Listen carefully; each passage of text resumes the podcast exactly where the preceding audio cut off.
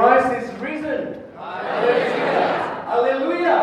Hallelujah. Christ is risen, right? Let's try again. Christ is risen. Hallelujah. Hallelujah. Hallelujah. Try again. Jesus is alive. Hallelujah. Hallelujah. Jesus is alive. We'll try again one more time. Jesus is alive. Hallelujah. Hallelujah. Jesus is alive. So, who will roll the stones away at the entrance of the tomb? Mary Magdalene and the other Mary say to each other, who will roll the stone away for us? I don't know about you, when was the last time you visited a tomb, a grave? I was reflecting about this. In maybe around the year two thousand, I lost a very good friend of mine, and I was here in Australia, and my friend was in Indonesia. I wasn't able to, to cry for him. Not until the year later when I was able to visit his tomb that I was able to cry. And then, fast forward, I remember in two thousand five when I went to World Youth Day.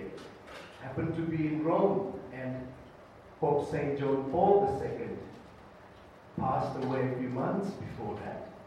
And I was able to visit his tomb.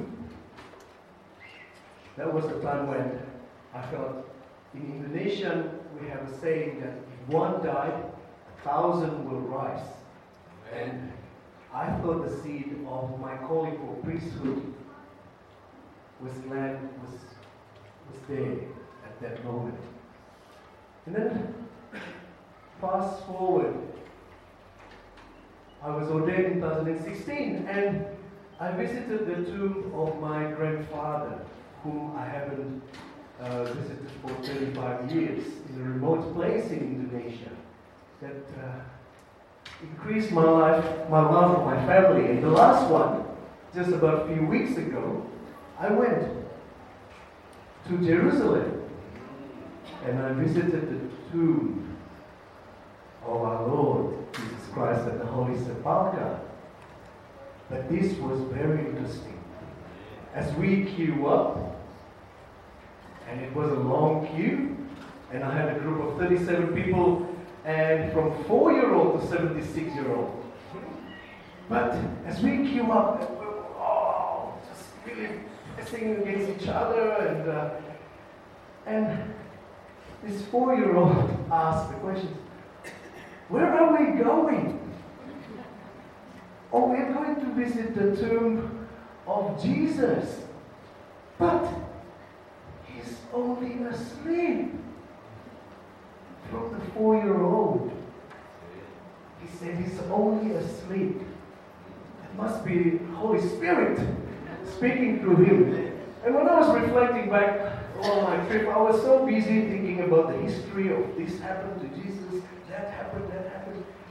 I actually often forgot that he, he is alive. I don't know about you, sometimes I forget that Jesus is alive.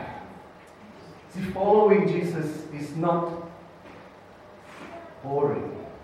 It's not something that you would expect as kind of visiting a normal tomb where you're reflective and, you know, you're quiet and uh, you're subdued and you're sad and sorrowful. But following Jesus Christ, it's not like that. It's, you've got to expect the unexpected. It's frightening. It's weird. It's crazy. You're not even sorrowful for more than three days. And suddenly, that tomb that we visited, like when we were queuing up, it was so crazy. It was so weird. It was, we were only there inside for about a few, few seconds. And then you've got to go out because everyone else needs to go in. So, I don't know about you, following Jesus is something that is quite frightening. And it is still, you know, Jesus Christ is alive, is still the best kept secret. I've just checked, you know, that in Australia, even though many are say that we are followers of Jesus, less than twenty percent really believe that Jesus actually is alive, that the event of the resurrection is actually a historical event, that it actually happened. It wasn't just something that is made up by the disciples. It wasn't something that, you know, oh yeah, they just try to think nicely. It was all internalized. Yes, Jesus is, a, is alive in your heart and this and that. No, it wasn't like that. You know, they had this belief. Yes, they were like us too. You know, we had the doubt. They had doubt as well. But, you know, when, when Saint Mark, the gospel that we read today, right, he, he wrote the gospel and he, he followed Saint Peter.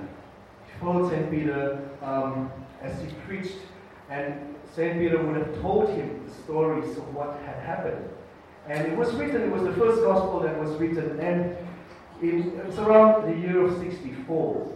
But around that year, Peter and Paul were, they gave their lives for to give witness to the Lord. They were circumvented. It, it wasn't just a myth. It was just, you know, something that was made up. They, Peter and Paul, wouldn't have given their lives and gave witness. And Mark, in the beginning of the gospel, he said, "This is the good news of Jesus Christ." He said, "This is the Evangelion."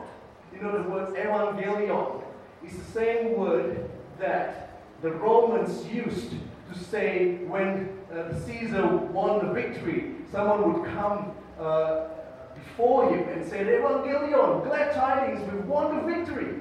But as Mark, witnessing Peter and Paul died because they were so convinced of what had happened, Mark also was convinced and he said, "Evangelion for Kyrios," right? For Christ, for Jesus Christ. And so, now we are asked as well, like these Marys, right? They say, "Go and tell the disciples. Go and tell the disciples." You know, they were asking, who will roll the stones for us? What stones? We might be asking the same thing. Who will roll the stones for us? What stones? The stones of our doubts. The stones of our fear, the stones of our disbelief, the stones of not seeing Jesus is alive before us, like flesh and blood. So who will roll that, that stones for us? Jesus will. Jesus and his angels will. Why? Simply because he loves us. Right? He loves us.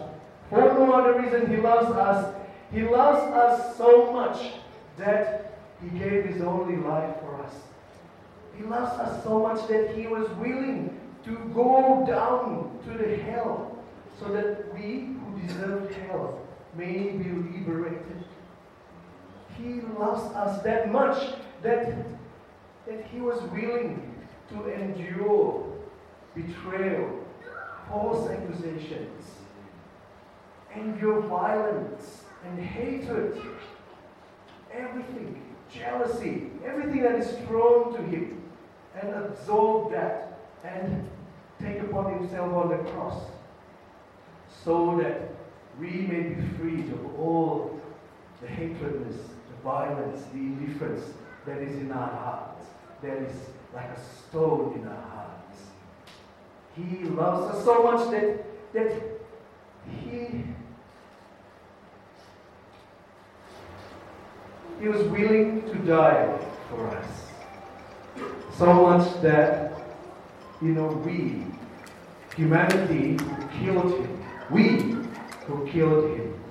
And yet, he said, "I still love you."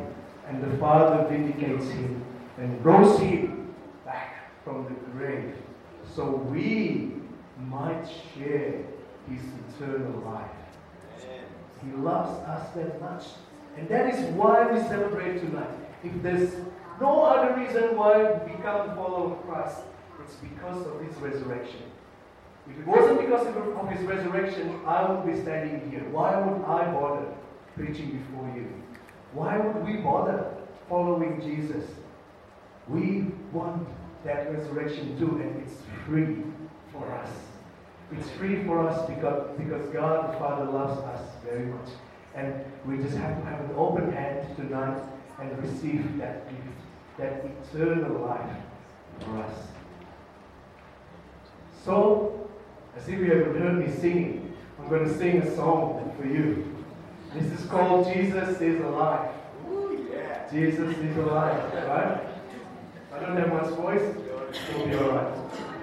As long as Jesus is alive. Jesus is alive! Amen. Hallelujah.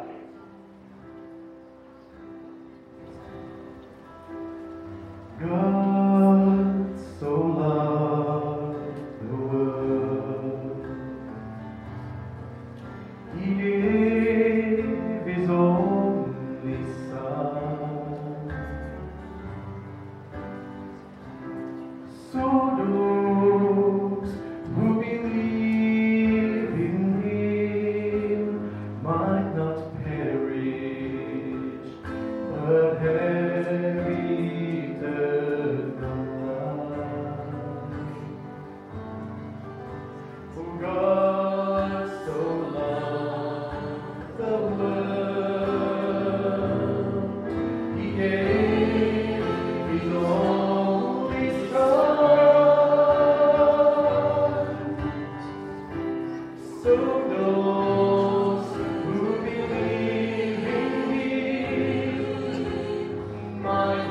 Mary.